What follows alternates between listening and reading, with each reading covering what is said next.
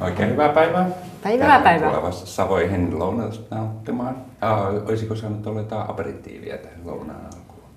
Taidamme pysytellä Vissyssä. Olisiko hyvä? Kyllä Olisi hyvä, kun lou- lounaalla ollaan. Kiitos. Oikein hyvä pieni hetki. Kiitos. Olkaa hyvä. Tästä sitten päivän lounaslistaa. Listalta löytyy kaksi erilaista menyvaihtoehtoa, meny Savoi sekä meny Aalto. Sekä sitten Savoin klassikkoa, forsmakkia ja uuniperunaa sitten pääruoka sekä alkuruoka koossa, jos haluatte. Menyt eivät ole orjallisesti seurattavia, joten voitte sieltä myös valita sitten toinen toisestaan menystä myös oman mielenne mukaan. Mikä se on talon suosituin menu? No se vähän vaihtelee päivittäin, mutta tällaisena päivänä kun aurinko paistaa, niin ehdottomasti vähän kalapainotteinen on aina se suositumpi. Että tässä tapauksessa varmasti sitten tämä tattikeitto sekä savustettu lohi. Tehdäänpä sillä tavalla, että vieraamme toimituspäällikkö ja Gloria Ruokaviinin ruokakirjoittaja ja ravintolatoimittaja Katja Nurlund saa nyt valita, mitä me otamme. Ihanaa. Mun ei ole vaikea tehdä päätöstä johtuen just tästä kauniista kevätsäästä, niin kalapainotteinen, että mä oon menu savoi. Mutta sitten sen verran vikurainen on taas, että kyllä mä haluaisin vaihtaa tota jälkiruoan tuohon toiseen. Ehdottomasti. Eli kun tässä menu Savoissa on suklaavanilla kääretorttu, niin, niin nyt toi menuaallon lu, luumupiirakka houkuttaa mua tällä hetkellä, että mä haluaisin vaihtaa sen. Se onnistuu ehdottomasti. Suurena lumun ystävänä päädyin samaan, jos se kerran on mahdollista. Eli, eli näillä mennään. No niin, erinomaista. Miten teidän ruokajuomapuoli sitten? Olisiko toiveita lasillista viiniä kenties alkupää- ja jälkiruualle tai katsotaanko joku yksittäinen viini, millä halutaan mennä sitten mahdollisesti alku- ja pääruoka? Tai Niin, tehdäänkö, mitä ehdottaisit? Mikä sopisi, jos, jos vaikka päätyisi lasilliseen valkoviiniä, niin mikä mm. sopisi tämmöiseen? Meillä siellä oikeastaan parikin vaihtoehtoa. Se oli Chateau Fyssin, tämmöinen Puili perinteinen Chardonnay tuolta Etelä-Burgundista, aika runsas, vähän uutta tammea, joten siinä on sellaista niin kuin runsautta tälle tattikeitolle, mutta toimii myös savustetun lohen kanssa.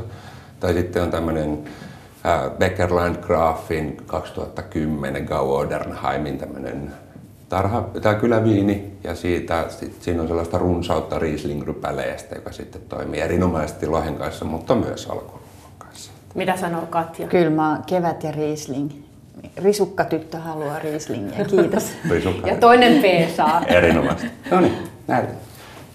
Näin hyvä pieni hetki, niin aloitellaan sitten lounasta. Kiitos. Kiitos. Näin esitteli meille Tuomas Hannula, Savoin ravintolapäällikkö, meidän lounaan.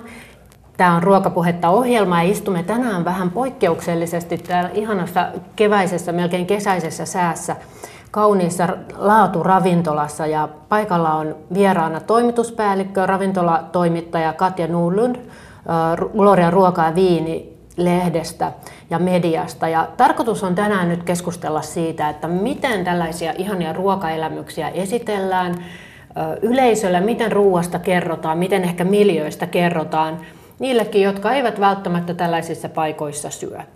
Ja aloitetaan ihan siitä, että nyt kun meillä lounas alkoi tällä, että meille tultiin kertomaan, mitä on tarjolla ja, ja, ja viinejä esiteltiin todellakin vähän eri tavalla kuin lounaripaikoissa. Niin mikä tässä sun mielestä on ruoka- ja ravintolatoimittajana alkamassa? Onko tämä ihan tavallinen lounas vai onko tässä vähän mukana jotakin näytelmää? Aa, mitä sä tarkoitat näytelmällä? Siis sillä tavalla, että voiko tämän ottaa semmoisena elämyksenä, jossa tapahtuu asioita, josta voi nauttia vähän toisella Toki, tavalla? toki, nythän me ollaan, ei olla kulisseissa, vaan aidossa interiörissä ja ihan todella ainutlaatuisessa interiörissä. Että kyllä toi on aika korkea kynnys tuolta kadulta nousta tällaiseen tietyllä tavalla Etelä-Esplanadin osoitteet ovat mm, taloudellisen eliitin osoitteita. Täällä on asianajotoimistoja. Jos sen niin kuin rakennuksen sisään astuminen ei ole mitenkään joka päivästä useimmille ihmisille. Toki täällä on ihmisiä töissä, mutta useimmille se ei ole. Sitten vielä pitää ottaa hissi siitä ja tulla, tulla tänne korkeuksiin. Niin jo, jo siinä matkalla varmaan niin virittäytyy, että tässä on nyt jotain spesiaalia.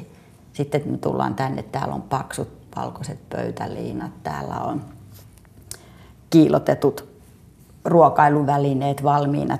Meillä ei ole koskaan kotona näin puhtaita ruokailuvälineitä ja nämä hohtaa lasit, tärkätty lautasliina. Tässä on kaikki tällaisia merkkejä, joista näkee, että nyt ollaan jonkun erityisen äärellä. Voiko tulla farkuissa tämmöiseen miljööseen sun mielestä? Ei, no farkut on nykyään semmoinen, että voi varmaan mennä, voisin kuvitella Suomessa ainakin, mihin vaan varmasti tännekin voi. Sä oot syönyt tämän tyyppisissä paikoissa varmasti paljon, sun on täytynyt työskin puolesta, niin onko, onko näillä aina jokin omaleimainen, oma ekstra juttunsa, joka, joka eroaa sitten toisistaan, tai tarina tai näin. Et miten erilaisia fine dining paikkoja, jos tätä termiä käytetään? No globaalisti ehkä voisi sanoa, että fine diningin yksi ongelma on se, että ne ei ole kauhean erilaisia, mutta nyt me ollaankin ehkä vähän erilaisessa paikassa, kun me ollaan tämmöisessä suomalaisessa fine dining. Niin kuin jos ajatellaan Helsingin fine dining paikkoja, niin Savoy on tietyllä tavalla omaleimaisin, kun se kantaa, kantaa tätä suomalaisuuden joku voi ajatella taakkaa, mutta se vie, niin, se voi olla jollain tavalla myös taakka tälle, että, että mitä, mitä se on se suomalainen fine dining. Että monet muut fine diningit, usein niissä on, on se tunne, että kun katsoo lautaselle ja sua, sä saat englanninkielisen listaa ja sua palvelee, palvellaan englanniksi jopa Helsingissä, niin niistä tulee vähän semmoinen, että mä voisin olla missä tahansa muualla – maailmassa. Että, että semmoinen tietty fine dining globaali, globalisaatio on, on oikeastaan vähän niin kuin ongelmakin. Millä tavalla tämä lounas eroaa nyt? Toki me keskustellaan tässä samassa, mutta jos olet sellaisella lounaalla tai illallisella, että olet ravintolatoimittajana liikkeellä, niin miten se ruokailu eroaa siitä, että olisit vaikka ystävän tai miehen kanssa syömässä? Mitä siinä tapahtuu? Onko se jopa rankkaa sille seuralaiselle? No, mä, mä teen yleensä, tai useinkin ö, ravintola-arvioita tehdään seuralaisen kanssa. Se on, se on semmoinen konventio, se on tapa, jota noudatetaan. Mä käyn myös ja mä valitsen sen seuralaisen. Mä tiedän vähän eri tavalla johtuen siitä, että mä tarvin, tarvin semmoisen seuralaisen, joka niinku tukee mua siinä.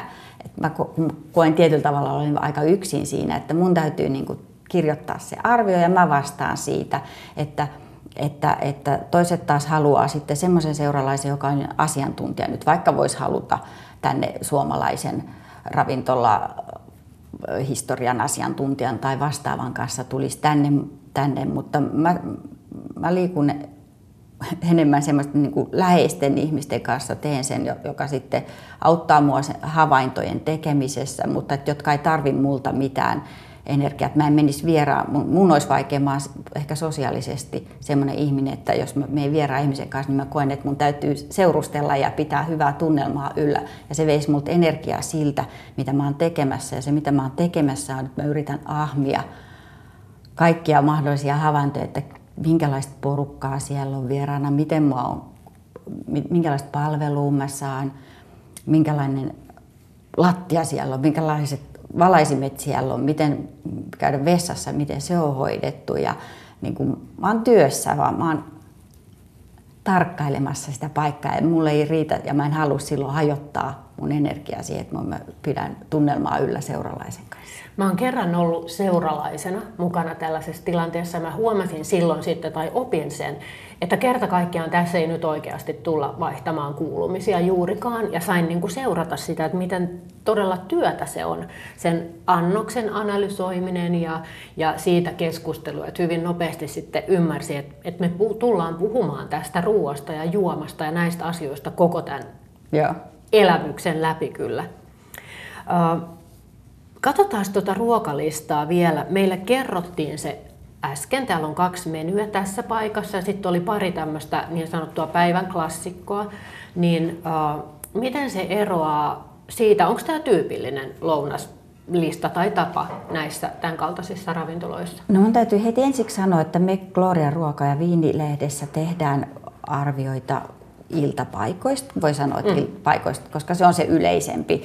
Hyvin, hyvin harva käy hienommissa ravintoloissa lounaalla. Että me tehdään toki siis jahas, nyt meille, mulle kaadettiinkin viiniä ja oletus, että mä maistan. Kyllä, ajattelin, että Riesling Rieslingin ystävänä te haluatte maistaa tämän. Eli Julie Becker ja Jonathan äh, Landgrafin tämmöinen yhteistyö sieltä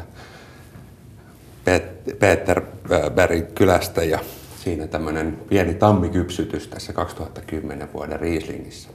Viini on valmistettu luonnonmukaisin menetelmin, niin tällaista vähän runsaampaa makumaailmaa, aika aromaattinen ja täyteläinen valkoviini. Kiitos. Hyvä. Kiitos. Tässä on teille vielä lisäksi meidän leipävalikoimaa, eli sitä vaaleana leipänä löytyy tämmöinen speltti vuokaleipä. Sitten on meidän oma hunajalla maustettu mallasleipä ja tämmöinen fenkolinsiemen näkkileipä. Sen kanssa Peltulan kirnuvoista tehty tämmöinen talon vatkattu voimi ja on lisätty hieman sitten oliiviöljyä No nyt kiinnitän huomiota siihen, että täällä tuodaan leipä tälleen niin kuin lisukkeena ja ateriaan kuuluvana. Nyt on tämmöinen trendi vallalla, että leivästä on tullut oma ruokalajinsa ja se pitää tilata ja siitä pitää maksaa erikseen. Että täällä on tämmöinen niin kuin vanha hy- hyvä tapa, leivän ystävälle hyvä tapa. Tosiaan alkuruuan pariin sitten myös. Eli teillä tässä tattikeittoa, sen kanssa pahdettua selleriä, tällaista sellerimurua. Siellä on myös kruunut tillillä maustettua kermaviiliä pohjalle ja hieman omenaa. Hyvä. Kiitos. Tämä näyttää taideteokselta. Siinä on kukkia ja mitä muuta näet siinä, Katja? No tämä oli kyllä tosi jännittävä. Tämä oli hirmu, hirmu kaunis sellainen äh, niin kuin taideteos, niin kuin sä sanoit, valkoinen, tota, se kermaviili nokaret tuossa keskellä ja sitten ympärille puolikaareen laitettu kukkia ja yrttejä ja, ja omenaa ja sitä selleriä. Sitten toi tuommoinen vaaleanruskea toi keitto kaadettiin siihen päälle, niin se vähän nyt niin upposi sinne se taideteos. Tuoksu on ihana ja samettinen keitto. Ja tämä on myös yksi tämmöinen, jos nyt voi sanoa suorastaan klisee se, että tota, jotain kaadetaan, lusikoidaan.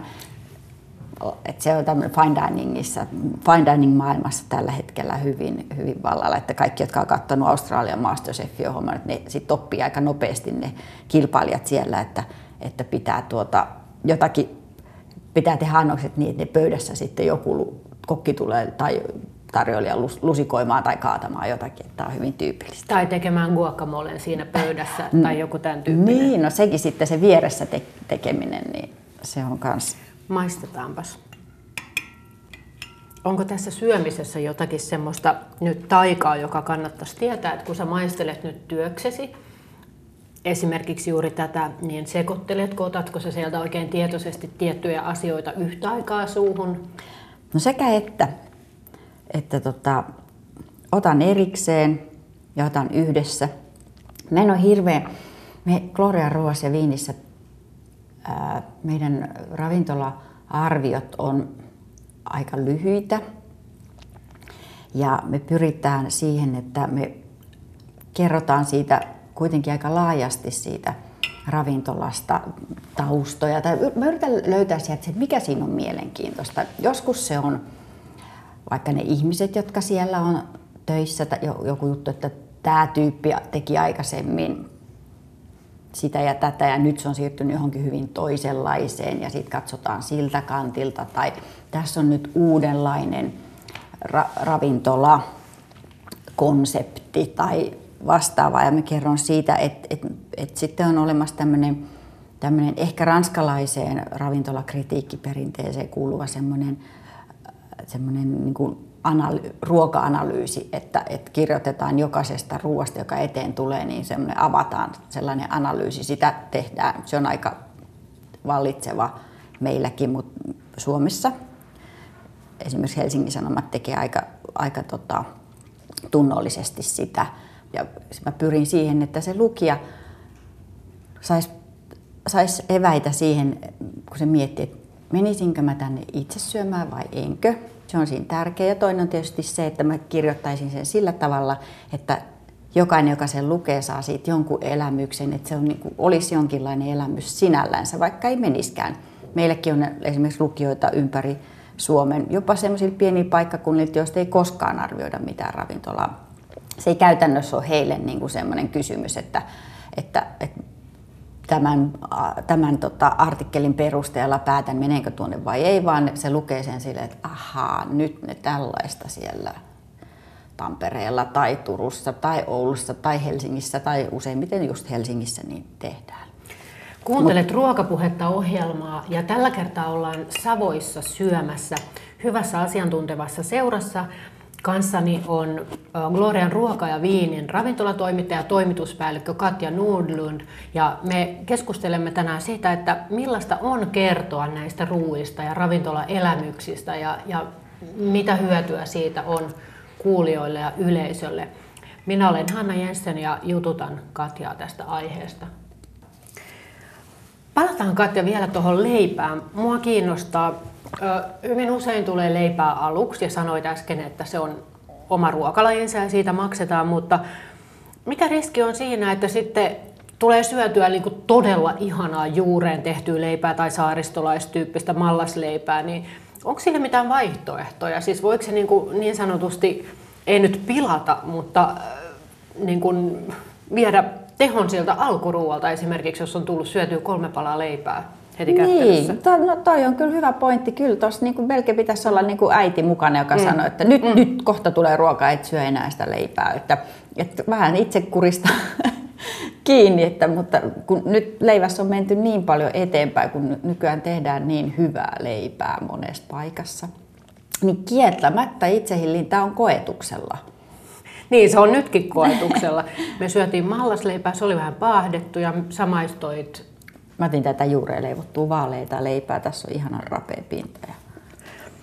Semmoinen kiinnostaa, että tässähän ei ole helppo tehdä näitä arvioita, jos ei ole syönyt paljon tämän kaltaista ruokaa, jos ei voi verrata sitä mihinkään. Jos esimerkiksi tämä olisi sun ensimmäinen juurileipä, jota maistat, niin niin että ehkä pystyisi vertaamaan, että onko kuori tarpeeksi rapea tai, tai näin, niin päin pois, niin, niin miten paljon täytyy syödä, että pystyy alkaa te- tekemään niitä arvioita? Onpas hyvä kysymys. Vaikea sanoa, miten paljon pitää olla syötä. Varmaan siinä, että on, mä uskon siihen semmoiseen, että, että osaa kertoa siitä ja olla avoin siitä, että mihin vertaa. Tuo liittyy varmaan siihen arvovaltakysymykseen, että onko, onko arvioitsijalla arvovalta, että onko se arvioitsija vai onko se se, se alusta, jossa se arvio ilmestyy, mistä se sitten semmoinen niin luotettavuus ja arvo sille kritiikille tulee. Niin on ero, jos minä kirjoittaisin vaikka omassa blogissani leivässä tai jos sinä kirjoitat Gloria ruokaa viinissä, niin siinä on jo tietty esioletus, niin. että joka sinne pääsee kertomaan siitä, niin, niin on kokenut syöjä ja on käynyt paljon ravintoloissa syömässä. Ja kyllä äh, meille tulee uusi sukupolvi, jotka on, on, on syönyt, kun meidän ravintolamaailma on tavallaan räjähtänyt ja se ulkona syömisen kulttuuri on muuttunut valtavasti 80-luvusta luin ravintola-alan kattojärjestö Maran tilastoa, jossa oli, oli, kerrottiin kuinka paljon enemmän, suoma, kuinka, moni, kuinka moni useampi suomalainen käy ravintolassa kuin silloin. Ja sitten mä oikein rupesin laskea sitä ja mä otin laskimen esiin ja katsoin se, että miten niin kuin väestö on lisääntynyt ja kun ottaa huomioon, että kuinka paljon enemmän suomalaisia on nyt kuin silloin, niin mä sain luvuksi, että, että ravintoloissa on asiakkaita, suomalaisia asiakkaita miljoona enemmän kuin silloin. Se on valtava niin määrä. Se on valtava määrä, että siihen se perustuu, minkä takia meillä on enemmän ravintoloita. Ja sitten taas, ja, ja sitten tämä liittyy tähän, tähän uusiin ravintolatuntioihin sillä tavalla, että meille tulee sukupolvi, jotka, joille on kertynyt niitä makukokemuksia ja ravintolakokemuksia aivan eri tavalla kuin aikaisemmalla sukupolvella, jolloin toki siis on tietyissä sosioekonomisissa ryhmissä ollaan käyty ravintoloissa, mutta se ei ole ollut läheskään niin yleistä kuin nykyisin. Kuinka monta kertaa viikossa sä käyt ravintolassa syömässä? Mä, mä mietin, hyvä kun sä kysyt, onneksi sä kysyt tota, koska mä mietin, että et, et en mä nyt niin kauhean paljon. Ja sitten mä mietin, että nyt mun täytyy saada faktaa sulle. Ja nyt viimeisen kuuden päivän aikana mä oon käynyt viisi kertaa. Ja sitten mä apua, tää on tosi paljon. Ja se on, ja niistä oli kolme, niin kuin elimellinen, kolme niistä oli elimellisesti osa mun työtä ja kaksi sille, että kyllä mä käyn paljon. Tuli äsken mieleen, kun syötiin tuota alkuruokaa, että, että kun sä oot töissä syödessäsi sen, vaikka tässä tapauksessa menukokonaisuuden läpi, niin onko se mahdollista ottaa kuitenkin nautintona? Tämä kysymys voi olla vähän outo, mutta kun joudut keskittymään niin moneen asiaan, niin, niin pystyykö siinä päästä samaan nautinnon tunteeseen kuin silloin, kun olisi vapaa-ajalla syömässä? On se kyllä nautinto. Jossain määrin jopa enemmän saattaa olla, että mä huomaan, että, että on ehkä sen tyyppinen ihminen, että mulla menee huomio niihin seuralaisiin, jos mä oon menossa vaikka että, äh, jo, jonkun kaveriporukan kanssa, niin sitten mä käytän kaiken energiani siihen seurusteluun ja sitten mä en mitä mä oon syönyt. Et silloin kun mä oon tekemässä työtä, niin silloin tietyllä tavalla se ruokanautinto voi olla jopa suurempi. Ja mä oon, mä oon sanonutkin ihmisille, että on, on, jotka kysyy, multa kysytään koko ajan ravintolavinkkejä, niin, niin mä sanon sitten, että riippuu vähän kenen kanssa olet liikkeellä että, ja mitä te haluatte tehdä, että jos sä haluat keskittyä ruokaan, niin tämä ja tämä ravintola on siihen sopiva. Ja sitten taas semmoista, niin kuin, siellä toimii, se fiilis on hyvä ja sinne on kiva mennä sitten seurueen kanssa. Että, en mä, että on, on tiettyjä, no sanotaan vaikka sä äsken mä puhuttiin sun kanssa ennen tätä haastattelua, vaikka Inarin ravintola Helsingissä viime vuonna avattu, niin siellä oli mun mielestä niin hieno viretteinen ja semmoinen mm, tarkasti ajateltu kaari siinä menussa, että se ei olisi mulle avautunut, jos mä olisin ollut siinä kaveriporukan kanssa ja me oltaisiin vaan höpötetty kaikenlaisia niin kuin, muita asioita. Eli onko näissä menukokonaisuuksissa ja lounaissa ja illallisissa siis jonkinlainen draaman kaari oikein mietittynä? Parhaimmillaan kyllä. Kuuluuko tämmöiseen kokonaiselämykseen sitten tämä viinipaketti, jota usein tietenkin tarjotaan. Me valittiin nyt lasilliset viiniä, on lounasaika ja, ja sitten kuitenkin tuntuu, että joku on sen tarkasti miettinyt, että mikä merkitys sillä on sillä ruokakokonaisuudella. Kyllä sillä on ja me, mekin kun me ollaan ruoka- ja viinilehti, niin me tietenkin ajatellaan myös sitä viiniä, se on tärkeä. Me, me, meidän tilaajat on kiinnostuneet viineistä, niin me jotain aina halutaan kirjoittaa myös siitä viinistä. Kuten mä sanoin, niin ne on aika lyhyitä, että me ei paljon ehditä, mutta joku semmoinen luonnehdinta. Ja viinipaketit tai viini yleensä siihen ruokaan sovitettuna, niin kyllä kohottaa sitä, sitä nautintoa, sitä elämystä, mutta nykyään on tosi paljon ruvennut olemaan näitä myös mehupaketteja tai alkoholittomia paketteja, jotka on, vaan niitä nyt tosi monta juonut ja niissä al- alkaa olla niin kuin melkoista kehitystä näkyvillä. On huomannut semmoisen ilmiön, no muutamassa ravintolassa, mutta yhtenä viinenä on tullut japanilaista sakea. Niin onko tämä jokin trendi-ilmiö ja seuraako ravintolatoimittaja näitä trendejä ja onko tehtäväsi myös kertoa niistä sitten lukijoille?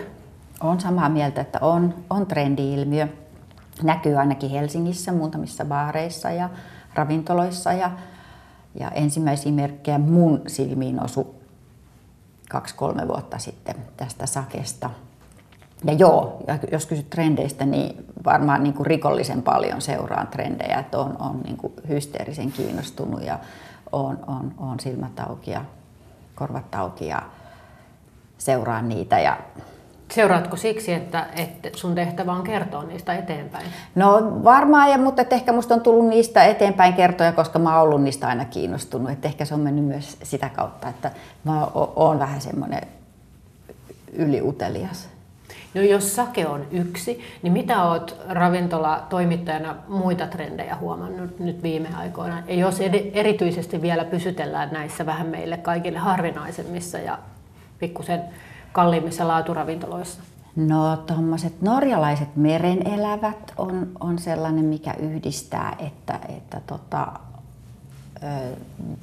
vaellusturskas krei ja norjalaiset käsin sukelletut kampasimpukat ja meriravun pyrstö. Ne on tuommoisia, mitä fine dining ravintoloissa mun mielestä on näkynyt. Ne on raikkaita ihan, Ja sitten tietysti raaka-aineissa, no se on raaka-aine, niin sitten on ö, misovoi, on, se on tuommoisissa rennommissakin ravintoloissa. Mm, mitä mä osaisin sanoa? Tänään meillä on tuossa vaahdotettua voita. Onko se voin vaahdottaminen nyt no, niin juttu? Vai on, me... Se on ollut ja, ja on. Ja voi, semmoista kaikkia eri asioita, mitä voille tehdään. Ruskistaminen ja, ja sitten sinne jonkun happaman elementin lisääminen, kermaviiliä tai piimää tai muuta. Että semmoisia on. Millä tavalla sä ajattelet, että sä opetat ihmisiä tai opetatko? Onko siinä sun työssä yhtään semmoista myöskään kansanvalistajan sävyä? Mm, ehkä aika vähän, tai en mä tiedosta. Se on ollut sellainen, jos journalismista puhutaan, tämmöistä palvelujournalismista, minkä, minkä edustaja mä oon, niin se opettaminen oli hyvinkin tärkeä osa sitä aikoinaan, mutta siihen viimeistään 90-luvulla tuli tämä aika voimakas vastareaktio, että, että me ollaan enemmän viihdyttäjiä kuin opettajia, mutta toki me niin kuin sellainen, nyt on taas näkyy voimistuvana tämmöinen kuin vastuunotto. Ja se onkin sellainen kysymys, että mikä, miten, me, miten me tuodaan esiin sitä, että esimerkiksi kuinka vastuullisia ravintolat on suhteessa työntekijöihin, suhteessa raaka-ainetuottajiin suhteessa luontoon, ympäristöön, hävikkiin, niin edelleen. Siinä on tässä on valtavasti niin kuin ulottuvuuksia, että, että nyt kun puhutaan, miten me voidaan arvioida ravintolaa, niin se on todellakin, yksi osa on se, mikä on siinä lautasella ja sen pilkkominen, mutta sitten on niin kuin hirveän paljon, joku voi erikoistua ravintolan soittolistojen arvioimiseen tai, tai, tai sisustuksen joihinkin tiettyihin elementteihin. Sitten kun mä oon käynyt ravintola-ihmisten kanssa, alalla työskentelevien ihmisten kanssa joskus syömässä, niin aivan va- valtava opettavasti katsoa, mihin ne kiinnittää huomiota. Ne kiinnittää esimerkiksi, että minkä verran henkilön kultaa, miten niiden työnjako menee. Ja kato, nyt toi meni tonne ja miksi, miten, miksi se on, eikö sen pitänyt pysyä tässä. Ja noin monta on tuolla, että kyllä on kallista. Että raha on tietysti yksi tosi, että on näitä, niin kuin, jotka ajattelee sitä liiketoimintana ne laskee koko ajan, että et, et voi hitsi, miten näillä on ollut varaa ottaa nämä. Ja tässä ne on kyllä selvästi pihistänyt. Ja hirveän paljon kiinnostavia näkökulmia. Nyt meille tuli täällä Savoimenyn pääruoka. Kohta saadaan kuulla, että mitä herkkua tässä on. Kyllä, eli pääruokana teille tänään savustettua lohta. Sen kanssa lautasen siitä vasemmalta puolelta löytyy tällaista pahdettua kurpitsaa, hieman pikkelöityä kurpitsaa löytyy, löytyy tällaista mehustettua leipä, leipäkrumpleja ja annos, annoksen pohjalta löytyy tällaista pinaattikurpitsa pestoa ja pinaattikastike sitten vielä kalan päälle. Olkaa hyvät. Kiitos. Miltä näyttää Katja? Savustettu lohi on suomalaisille tuttu. Me savustetaan lohta monet suomalaiset kotona ja mökillä ja, ja tota, millaisiin asioihin sitä kiinnittäisi sitten huomiota? No tässä me kiinnitään huomiota tässä annoksestaan sillä tavalla tämmöistä ää, perinteinen selkeä ravintola-annos, että tässä on se niin pääraaka-aine, tässä tapauksessa lohi, ja sitten nämä lisukset, lisukkeet vieressä, että tämä ei ole, tässä ei tarvitse miettiä ja ihmetellä, että mitä hän tänne nyt tuli, vaan ne on silmillä jo näkee. Tässä on kaunis tämä oranssi lisuke, nämä kurpitsat. Ja, ja aika rohkea tämä väritys, että vihreä vaahtoinen kastike on lohen päällä ja sitten nämä oranssit, mutta ehkä aika syksyinen väritys, sille paitsi tuo vihreä tietysti sopii kevääseen, mutta jotenkin tämä vihreä oranssi. No siihen selkeyteen kiinnittyy huomio. Sitten tässä on näitä niin kuin pikkelöityjä, mikä on, niin kuin, kun sä kysyit niistä trendeistä, niin pikkelöity, mutta ehkä, ehkä vielä trendikkäämpi olisi ollut joku fermentoitu. Mun, mun mieheni pelaa, hän joutuu käymään mun kanssa paljon ravintoloissa ja hän ei ole erityisen, niin kuin, ei ole itse mikään niin ruoka-ammattilainen ollenkaan, niin hän, hän pelaa fermentointibingoa. Se on yksi, yksi tämmöinen niin trendi, jota nyt noudatetaan. Mä kiinnitän itse huomioon tässä näihin väreihin siitä näkökulmasta, että tuntuu, että kun kasvisruokia on kuitenkin alettu tehdä ja syödä enemmän, niin, niin ruokakin on muuttunut värikkäämmäksi. Että siltä kantilta, kun oli kiinnostava toi sun syksyinen niin kuin kommentti, ja, ja nyt kun sanot, niin sehän pitää ihan paikkansa, että tässä on niin kuin vaikka Vahteran lehtiä. Mm. Mutta sitten toisaalta ne värit on niin kuin räjähtäneet läpi vuoden sitten, että jos on talvella kurpitsaa ja muuta. Niin... On. Värit on, on muuttunut tosi tärkeäksi ja siinä on myös aika iso vaaramomentti. Tästä puhutaan insta, instattavuudesta ja instan vaikutusvallasta ja merkityksestä ruokaan, että kun värikäs ruoka on, on visuaalista ja sit sitä haluaa ahmia, katsoa ja kaikki ruokahan ei ole värikästä ja sitten tulee ihan niin kuin hulluja värjätään keinotekoisesti ja, ja mielipuolista suorastaan pistää niin jotain tota, sateenkaaren värejä johonkin kakkuun, että joku sokerikakku ja pulla ja, ja tosiaan tämä lohikaan nyt paistettuna niin järisyttävän värikäs oo. Kuuntelet Ruokapuhetta ohjelmaa ja tänään on käynnissä vähän erikoisjakso. Istumme ravintola Savoissa Gloria Ruokaa Viinin ravintolatoimittaja ja toimituspäällikkö Katja Nordlundin kanssa ja keskustelemme siitä, että millaista on tehdä ravintola-arvioita ja kertoa yleisölle ja lukijoille ruuasta ja elämyksistä.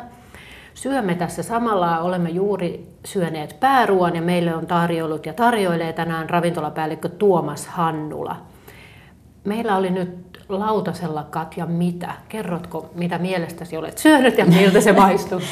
Meillä oli savulohta, sitten meillä oli tällaista rennoksi väsytettyä pinaattia ja tota, leipäkrutonkeja ja kurpitsan siemen pestoa, vihreää pestoa ja sitten oli tuollaista vihreää vaahtoista pinaattikastiketta. Ja savulohi oli oikein semmoista niin kuin tuore lohi savustettu, ihanasti maistu savu. Ei ollut yhtään kuivakkaa ja, ja, ja, ja tota, sitten oli niitä, kur, siinä oli kurpitsaa, mehevää, kauniin oranssia kurpitsaa ja, ja nämä krutongit oli nyt aika aika rasvasia ja, ja tota, kovia. Ne, niitä jäi nyt muutama tähän viereen, mutta kastike on melkein tullut nuoltua tästä lautaselta, että melkein hävettää. Kertoisitko tämän saman, jonka nyt kerroit muulleni lukijoille tällä tavalla? Varmaan tiivistetysti, joo. Mm. Ja nappasin tuosta kiinni, että rennoksi väsytettyä pinaattia, se on hauskasti sanottu. Sen voisi sanoa paljon tylsemminkin, että että mitä sille pinaatille on tehty, niin onko tämä teillä Gloria ruokaa viinissä tyypillistä, että te niin kun haluatte kertoa sillä kivalla ja modernilla tavalla näistä asioista. Miksi valitset tämmöisiä sanoja? No tietysti pyritään elävään kieleen ja kiinnostavaan kieleen, että, että, se, että se olisi lukunautinto. Siihen me pyritään. Jos miettii fine dining syömiskokemuksia, niin nehän on voi, sillä tavalla kuitenkin voimakkaita makuja, tietää syöneensä niin sanotusti. Niin monta kertaa viikossa voi käydä fine dining elämyksen hakemassa, kunnes tulee semmoinen olo, että on pakko saada jogurttia ja ruisleipää. Ehkä pari. Et, et jos mä menen vaikka viikoksi ulkomaille matkalle, niin en todellakaan ota perä, peräkkäisiksi illoiksi esimerkiksi fine dining ravintolaan varausta, koska ei se ole tarkoitus, että, että, että mä menen johonkin mielettömään paikkaan, hehkutettuun paikkaan, josta mä maksan vaikka kuinka paljon, ja mä että voi ei, miksi mä tosiaan, miksi mä mennyt ottamaan vaan burgeria, koska vai, siihen liittyy varmaan ihan inhimillinen vaihteluhalu ja, et, ja vähän niin kuin, että välillä nukutaan, välillä ollaan valveilla, ei koko ajan voi tehdä jompaa kumpaa, niin tämmöisessä niin kuin fine dining tyyppisessä ruoassa ja siinä koko näytelmässä, mikä siihen liittyy, niin sitä, se kyllästyminen tapahtuu ihan niin kuin mihin tahansa muuhun, niin aika nopeasti ja sitten haluaa tosiaan, että ihanaa, tänään voin syödä kotona vain ruisleipää ja mustikoita ja rahkaa. Kerrotaanko lukijoille aina hinnat? Onko se oleellinen tieto siinä, että voi niin kuin asettaa sen sillä tavalla kontekstiin, että paljonko tässä menee rahaa ja vaihtelevatko hinnat paljon näiden fine diningin ravintoloiden välillä? Kyllä jonkun verran vaihtelee ja kerrotaan aina hinnat, koska se, kyllä on tärkeä. Sitähän just yksi työkaveri kysyi, kuul, kerroin, että mä oon Lahdesta, että hyvä, kerrot sitten millaista siellä on, koska me halutaan päättää, että mennäänkö me, he ovat harkitsevat nyt, että mihin menevät 20-vuotis hääpäiväateriaa syömään. Se on tärkeä päätös, se on iso satsaus, myös taloudellinen satsaus, niin haluaa tietää, että onko odotettavissa vastinetta rahalle.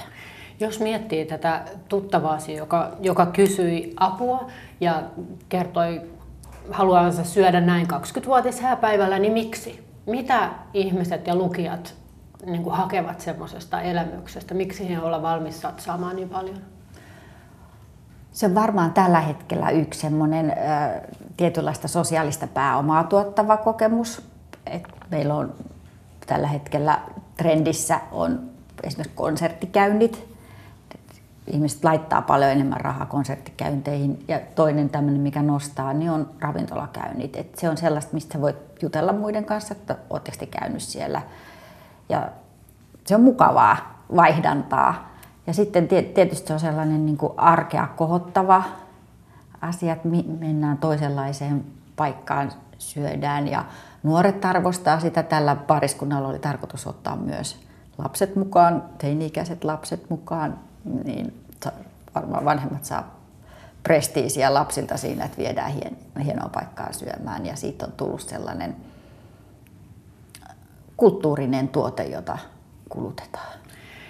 Äh, jos miettii, että sulla on tämmöinen työ, että sä kerrot ravintoloista kuulijoille, niin, niin tuntuuko susta, että sä oot mukana edistämässä suomalaista ruokakulttuuria tai näetkö siinä semmoisen niin merkityksellisyyden sun työssäsi? No toivottavasti. Mä, ehkä mä olisin ajatellut, että no ei, että se on nyt yksi, yksi mitä me, me mietitään lukio ja yritetään vastata niille ja tarjota tätä sisältöä, mutta sit jos joitakin aikoja sitten mä luin Los Angelesissa joku, joku suuri Los Angelesiläinen sanomalehti, kun sanomalehdillä on ollut tässä digitaalisen vallankumouksen tuoksinassa taloudellisia vaikeuksia, niin ne oli lopettanut tota, mm, taidetanssin, nykytanssin kriitikon tehtävät. Eli siellä ei enää julkaistu kritiikkejä taidetanssista. Ja se johti siihen, että taidetanssin kenttä alkoi järjesti keräyksen, jotta he pystyvät antamaan rahaa tänne lehteen, jotta siellä jatketaan sitä. Ja se on tavallaan niin uskon, sitten mä täysin, totta, että tämä on osa tätä kokonaisuutta, että voisiko ravintola, ravintola maailmassa käydä samoin, että, että vaikka ajattelisi, että, että, että kriitikko on ravintoloitsijan vihollinen, niin ei sitten olekaan näin, vaan ollaan tietyllä tavalla samassa veneessä. No niin, ja nyt Savoin ravintolapäällikkö Tuomas Hannula toi meille jälkiruuat ja mitä, mitä meillä lautasella on? Kyllä, ateria kruunataan tällä kertaa luumupiirakalla. Lautaselta löytyy myös hieman marinoitua luuma, tällaista kanelia, vähän karamellisoitua pekaanipähkinää ja sekä appelsiinijäätelöä siinä oikealla puolella. Maistuisiko Rooville myös pienet jälkiruokaviinit tämän jälkiruoan kanssa? Tein pienet esivalmistelut ja varasin tuonne Itävaltaista jäl- jälkiruokaviiniä Alois Kraherilta sieltä Burgenlandista. No melkein jättäisin makean viinin väliin ja ottaisin kupin teetä, jos... Totta kai. Otetaanko sitten rauhassa tämän jälkiruoan Se käy jälkeen? Niin. Oliko tummaa, vihreää, Vihreä. valkoista, vihreää teetä? Selvä. Ja mä voisin ottaa espresso. Selvä. Oikein hyvä. Nauttikaa, olkaa Kiitos. No niin, me molemmat haluttiin luumua jälkiruuaksi ja miksi sä halusit sitä ja mitä sulla siinä nyt näkyy? No ehkä mun peruste oli vähän toisinpäin, että mä en halunnut, musta suklaa, vanilja ja kääretorttu kuulosti jotenkin ei tähän kevätpäivään sopivalta. Ja sitten on hedelmien ja marjojen ystävä niin halusin tämän ja onpa kaunis annos. Ja tässä on nyt tuommoisen niin tartaletti vuokaan tehty vähän niin kuin muffinimainen toi, toi, toi piirakka. Ja sitten on pieni kekoka oikein ohuiksi kauniita luumuviipaleita ja, ja sitten tuommoinen kuula jäätelöä, sileä kaunis kuula jäätelöä. Ja sitten tota, näihin ruokatrendeihin liittyen kukilla koristeltu. Elävät kukat pyörivät nyt ihan joka puolella. Ne on tosi tosi trendikkäitä. Ne on tuossa piirakan päällä ja sitten tällainen yrtin lehti vielä noiden luumujen päällä.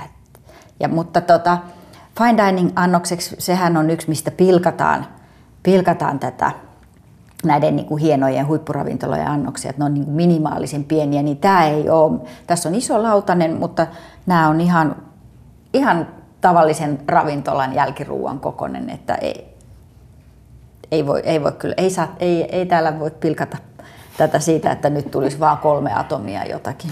Joo, ei todellakaan. Maistetaan. Joo. No niin Katja, miltä maistuu jälkkäri? Hyvältä. Jäätelö oli sellaista niin kuin kun se on oikein hyvin tehty, siellä ei ole laisinkaan jäisiä kiteitä, se on ihan sametin sileä, se on jollain pakojet koneella tuolla erikoisvehkeellä valmistettu ja, ja tuota, luumu olisi ehkä voinut maistua enemmän, että sitä ehkä jäin kaipaamaan. Itsekin söin ne, ne ohueksi viipaloidut luumut ihan sen takia, lopussa, että tuli semmoinen olo, että haluaa sitä luumua. Mm. Ja nehän oli siinä ihan, ihan yksinään. Keskustellaan vielä hetki siitä, että, että mikä merkitys tämmöisellä journalistisella ravintola- ja ruokakritiikillä, jos nyt käytetään ihan tätä kritiikkisanaa, on tulevaisuudessa. Miten te teette työnne? Kuka maksaa nämä annokset, joita te arvioitte? Millä perusteella te valitsette ravintolat? Joo, journalistinen kritiikkihän tarkoittaa sitä, että, että me tehdään se meidän lukijoille, meidän lukijat maksaa meidän palkan, näin niin kuin yksinkertaistetusti sanottuna. Ja silloin me ollaan vastuussa vain ja ainoastaan oikeastaan heille, että sitä, se tehdään heille.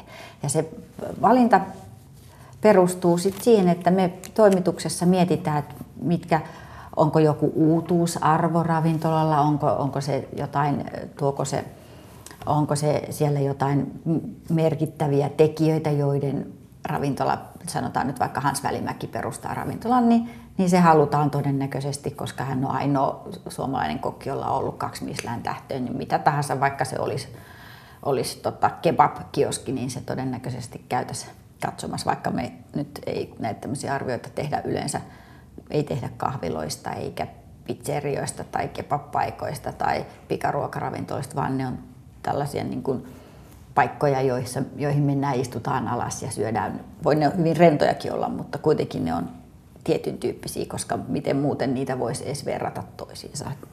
Eikö siitä olekin tullut joskus keskustelua, että jos annetaan joissakin medioissa tähtiä, niin, niin millä tavalla voi tähdittää samalla skaalalla Aivan. vaikka tätä Savoita ja sitten nakkikiskaa? Niin just, esimerkiksi Helsingin Sanomat on tehnyt, nyt ne on vähän muuttanut sitä, mutta siellä on, heidän kohdalla on just keskusteltu siitä, että, että miksi joku Ostarin, Ostarin tota, irakilaisravintola saa saman verran tähtiä, että miten se voi olla sama mitä voi lukija odottaa siltä kuin tältä Savoilta, että ne on tosi vaikeita te- tehdä, jos niitä halutaan. No mutta joka tapauksessa se, se valin, valinta tehdään siellä toimituksessa ja sitten, sitten tota, me tehdään se varaus sinne kyseiseen ravintolaan. Siellä käydään, käydään pari kertaa, että ajatellaan, että, jos yhdellä kerralla kaikki menee nappiin, niin jos ei toisella kerralla meekään ja toisinpäin ehkä, että vähän saadaan sitä puskuria. Helsingin Sanomat kuulemma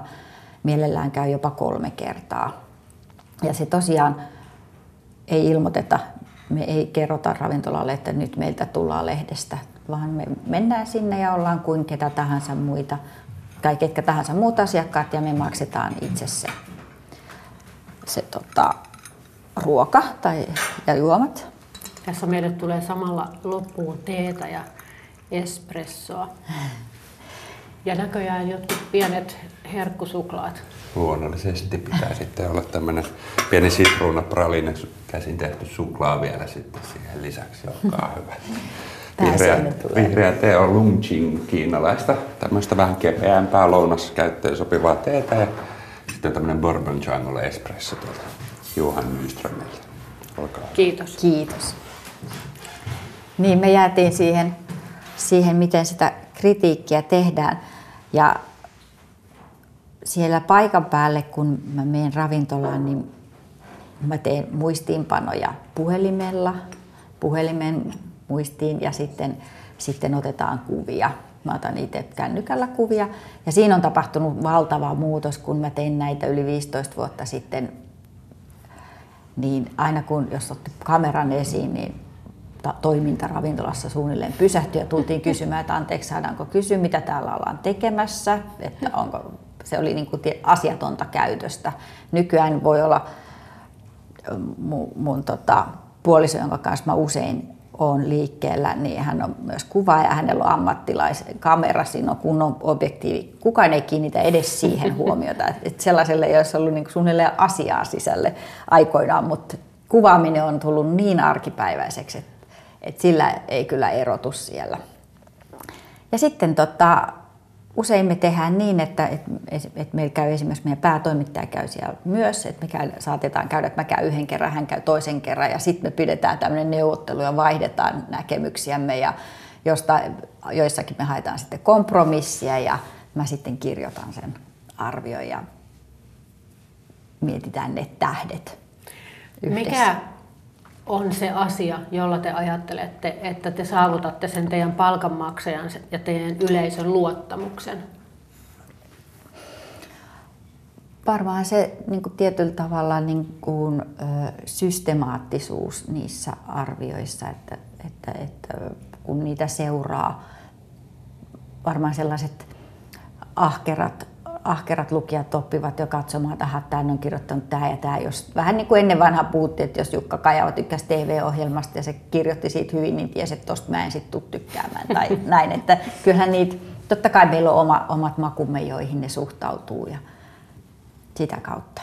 Onko jotain adjektiivia, joita ette, ette käytä, koska ne kuulostaisivat markkinoinnilta? Esimerkiksi onko ravintola koskaan ihana? Oi, mä käytän varmaan ihanaa aivan liikaa. Mä oon ollut naisten lehdestöissä ja ihanaa, ihan perus sanoja kyllä voi käyttää, ihana sanaa, koska on ihania ravintoloita. Nythän niin kuin eletään, että eletään silleen, että mä huomaan, että ehkä mä oon jo tähän työhön jossain määrin myös vähän liiankin myönteinen ihminen, että mä ajattelen, niin kuin haluan ajatella hyvää ja ajattelen hyvää ja on, olen sitä mieltä kyllä ihan oikeasti, että, että ravintolot on hyvässä nousuvireessä tällä hetkellä. Että tämä on ala, johon, johon on ihana sukelta ja on kiva olla yhtenä, yhtenä säikeinä tässä punoksessa. Kiitos kiinnostavasta keskustelusta Katja. Kiitos.